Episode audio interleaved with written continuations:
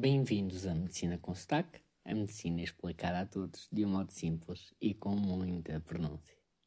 Cá estamos, mais uma vez, e desculpem-me sempre estas demoras entre episódios. Já sabem que as vossas ideias são sempre muito bem-vindas, até para me ajudar a mim a criar novos temas.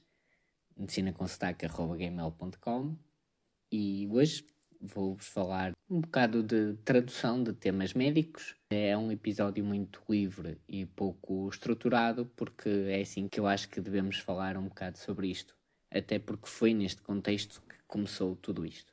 Portanto, eu lembrei-me deste episódio porque uma pessoa da minha família esteve bastante doente, teve que ser operada, teve imenso tempo no hospital com complicações e, portanto, numa daqueles, daqueles grupos de, vamos chamar de aplicações de conversas, vários elementos da minha família falavam. E o que acontece é que alguns elementos são profissionais de saúde, outros não. E o facto de alguns serem profissionais de saúde acabava por monopolizar e levar a conversa para questões técnicas. Inclusive ao ponto de que, quando, vamos, por exemplo, a minha irmã não é profissional de saúde, e quando ia falar com a médica, acabava por não perceber nada, porque a própria médica já usava termos médicos, talvez porque muitos da, da minha família são médicos, então ela já estava habituada a, a dar informação com especificidade médica, mas depois também chegámos ao ponto de membros da minha família, por exemplo, um irmão meu, não conseguir explicar quase à minha irmã ou dizer numa linguagem simples o que é que, o que, é que a mãe, que neste caso era a pessoa, que tinha. Ou seja, dizendo isto agora eu em linguagem simples, o meu irmão não conseguia quase explicar à minha irmã o que é que a nossa mãe tinha, porque os médicos habituam-se a falar sempre em termos demasiado médicos. E a primeira coisa que eu quero desmistificar aqui é porque é que é assim? Primeiro de tudo temos o hábito, não é? Andamos ali seis anos em medicina a falar linguagem médica. E portanto habituamos e depois isso já passa a ser o mais normal para nós. Mas podemos tentar ir um bocado mais longe e perceber porque é que os médicos falam assim. E vou-vos dar um exemplo para mim muito simples. O que é que os médicos dizem? Cefaleia. Em vez de dor de cabeça. Do que eu pesquisei, e acho que também é fácil de entender, existem dois motivos. Primeiro é que isto é uma linguagem codificada. Portanto, um médico ao falar com outro usa termos como cefaleia, como flebite, odinofagia e acabam por poder ter uma conversa sem que as outras pessoas, vamos chamar pessoas que não conhecem esses termos, consigam perceber o que é que eles estão a dizer e, portanto, permite-lhes falar sem que outras pessoas compreendam. No fundo, é um bocado como quando nós estamos no estrangeiro e falamos, por exemplo, português, e se estivermos, por exemplo, na Polónia, pelo menos podemos, achamos que podemos falar à vontade, porque à nossa volta ninguém há de perceber o que estamos a dizer. Isto é um dos motivos.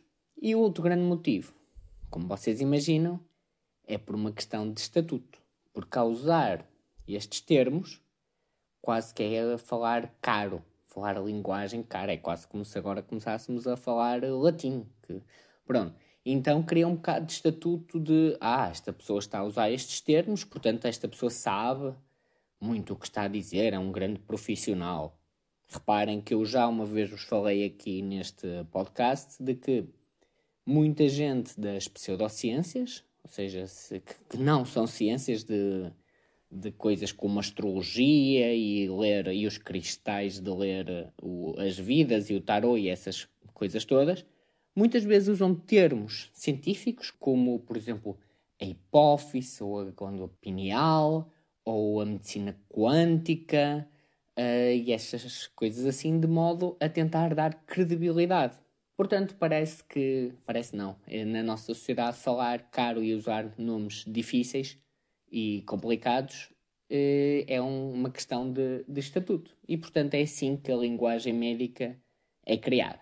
No caso da minha família, eu tenho aqui algumas mensagens e, por exemplo, vou-vos ler partes, que é vai tirar o dreno, abdominal neste caso, as hemoculturas são negativas, estado subfebril, e, e tudo isto é, para quem não sabe, é confuso. E portanto eu acabei por, por vezes, assumir um papel quase em tom de brincadeira de eu, no próprio grupo onde se falava isto, para explicar a quem não conseguia perceber, eu dizia: Vou traduzir como a medicina com sotaque. E explicava. Por exemplo, ah, vai tirar um dreno abdominal. Uma pessoa pode pensar: isto é bom, isto é mau. Em princípio, tirar é bom. Mas, tipo, o que é um dreno? O que é um dreno abdominal? Porquê é que se põe? Tudo isto é extremamente confuso. E, portanto, acho que se nem entre familiares conseguimos passar a mensagem, não é?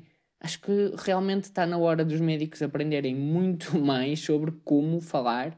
No fundo, é como falar claro. Existe uma, uma empresa que há tempos era uma, uma startup e agora é uma empresa com quem eu, inclusive, tentei fazer uma, uma parceria para este, com este podcast, mas que não deu, que é claro que o que tentou foi fazer foi isto mesmo, foi eh, traduzir aquelas linguagens, vamos chamar assim, as letrinhas pequenas dos contratos da NOS e da EDP e até dos juízes e os termos e condições, para uma linguagem clara e fácil de entender por qualquer pessoa, sem códigos, sem complicações.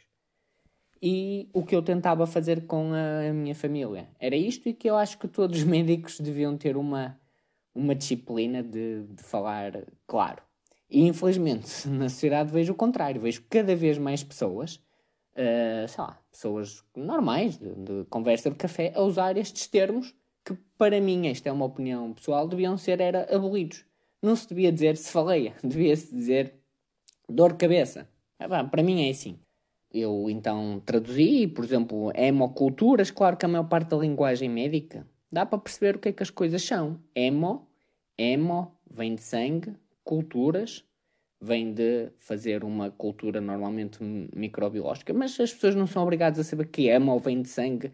Portanto, apesar de haver uma lógica na formação das palavras, da etimologia, não quer dizer que as palavras sejam fáceis de, de perceber. Ou uma pessoa não tem que saber o que é tecnicamente um estado subfebril. Ou até o que é que isso quer dizer, não é? Olha, a tua mãe está subfebril. E a pessoa pensa, mas tipo, isto é normal? Devo-me preocupar? Não me devo? E portanto, eu agradecia que todos os médicos falassem com uma linguagem muito mais clara e direta. Estou aqui a aproveitar para ver outras mensagens. Voltamos a aspirar o dreno abdominal, andava muito sobre isto. Vai fazer meta, parece que é um stafilo multiresistente, não é? Eu acho que, sei lá, qualquer pessoa aí, um staphylococcus aureus parece ser um nome do, sei lá, de um bicho cósmico. Não. É uma bactéria e pronto. E para uma pessoa normal não interessa saber o que é o Staphylococcus ou se é multiresistente ou não é multiresistente. E mais uma vez, eu tenho aqui uma, uma, uma parte da minha irmã que escrevia uh, tradução. Mesmo de saber teve febre, não teve febre, o que é que isto quer dizer? As pessoas querem é saber o que é que tem, o que é que vai ser feito, o estado atual e às vezes perguntar uma perspectiva. Portanto, ai, não teve febre esta noite, mas é bom, é mau? Claro que em princípio nós achamos que é bom. Mas pronto, uh, houve aqui uma dinâmica interessante de, sobretudo com a minha irmã, a tentar perceber tudo o que se dizia. E eu acho que, por exemplo, numa conversa normal não faz sentido nenhum dizer que tem um estáfilo multiresistente. Pronto. Mas na verdade o que quer dizer era que tinha uma bactéria no sangue, não é suposto termos bactérias no sangue, e que essa bactéria era resistente a muitos antibióticos. E como é que nós sabemos? Porque nós tiramos sangue, pomos o sangue numa cultura. Uma cultura é um sítio onde se dá comidinha para, para se houverem bactérias para elas crescerem. Como essa cultura tem comida muito boa, essas bactérias crescem muito e, portanto, aparecem. E depois põem-se tipo umas gotinhas de diferentes antibióticos e vê-se se na zona das gotinhas se as bactérias morreram ou se continuam vivas. Se elas morreram, quer dizer que a gotinha daquele antibiótico foi eficaz e matou as bactérias. Se elas continuarem a crescer e a viver, quer dizer que a gotinha desse antibiótico não foi eficaz. Portanto, este Staphylo, que é um Staphylococcus, era multiresistente, quer dizer que em vários antibióticos que se testou, que se pôs a gotinha, ele continuava a crescer e a viver. Mas pronto, felizmente, por muito multiresistente que seja, ainda era sensível a outros antibióticos que foram os que foram usados no caso da minha mãe. Tinha só aqui mais duas ou três coisas. Uma é, por exemplo, como vos disse há um bocadinho, odinofagia. Ai, eu estou com uma odinofagia. Ah, eu estou com dor de garganta. É que não, não, há, não há maneira, não quer dizer nada de diferente. Dor de garganta. Odinofagia. Pronto, isto se vocês quiserem então ir usar termos médicos na próxima conversa de café, já sabem pelo menos dois. Falei a odinofagia.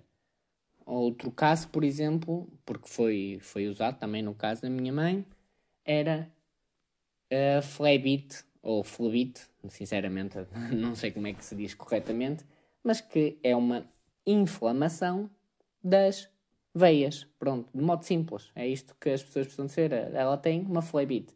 Não, ela tem uma inflamação das veias. Ah, e porquê que tem uma flebite?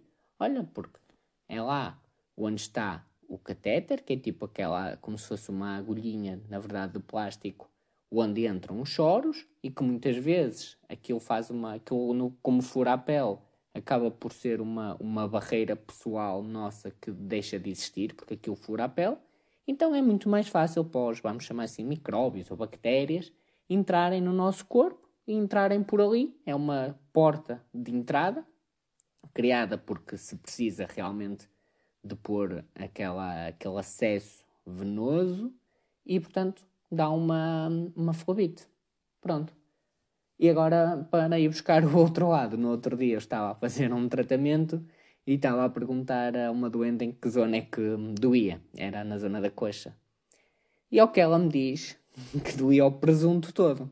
E pronto, eu gosto quando os doentes me falam assim. Ela, ela disse o presunto. E portanto, eu, eu e vocês todos já perceberam qual era a parte que era a coxa toda que lhe. Ela, no fundo, ao dizer presunto, eu presumo que aquilo seja a nádega e a coxa, aquele, todo aquele componente, que lhe estava a doer. Portanto, aqui foi ao contrário, foi uma doente que usou uma linguagem bastante clara e eu gostei e achei que, que era interessante partilhar com, com vocês isto. Para terminar, Agora é um, num dos sítios onde eu trabalho, usa-se um termo que eu achei pá, totalmente, vamos chamar assim, quase macabro, que é dizer, ah, a doente vem com pandoras. E pandoras é aquelas pulseiras, sabem, que, que têm aqueles charmes, ou lá como se chama, aquelas coisinhas que se mete para celebrar dias ou para ficar bonito, tipo umas contas que se metem na pulseira, e é a marca Pandora.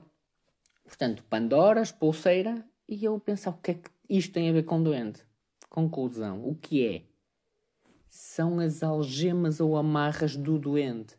Existem doentes que, por estarem em estados de confusão muito grandes, coitadinhos, estão desorientados, mas acabam por ter de ser imobilizados uh, no nível das mãos para não fazerem as neiras. Quero deixar claro que nós fazemos isto em, por norma, é? em última alternativa, mas que às vezes é necessário. Por exemplo, há alguns doentes que entram num estado de agitação tão grande e desorientação que arrancam tudo, quer seja os tais acessos venosos, quer seja, por exemplo, alguma sonda que tenham, por exemplo, no nariz, alguma, por exemplo, algália, e que isto pode ser muito mal para eles. Evita-se sempre ao máximo, e as recomendações são essas, mas por vezes tem de ser. E o que se faz é umas amarras, umas tipo algemas de. aquilo é tipo algodão, e que depois tem uma cordinha, e depois essa cordinha aperta-se, por exemplo, numa zona fixa, por exemplo, numa das grades da cama ou um ponto que dê. Eu sempre me sempre chamei algemas ou amarras, o doente está com as algemas ou com as amarras ou imobilizado. Pronto, mas nunca tinha ouvido o termo Pandoras. E achei que eu, pá, sinceramente, totalmente macabro, uh, mau mesmo, não sei, se calhar sou, sou só eu, mas achei que havia de partilhar isto com vocês, como partilho tanta coisa, sem na verdade saber se é correto ou errado, ou, sem, ou tentando não fazer julgamentos e dando apenas a minha opinião. Mas pronto, gosto muito de partilhar as minhas vivências com vocês. E é assim que termina este episódio. Obrigado.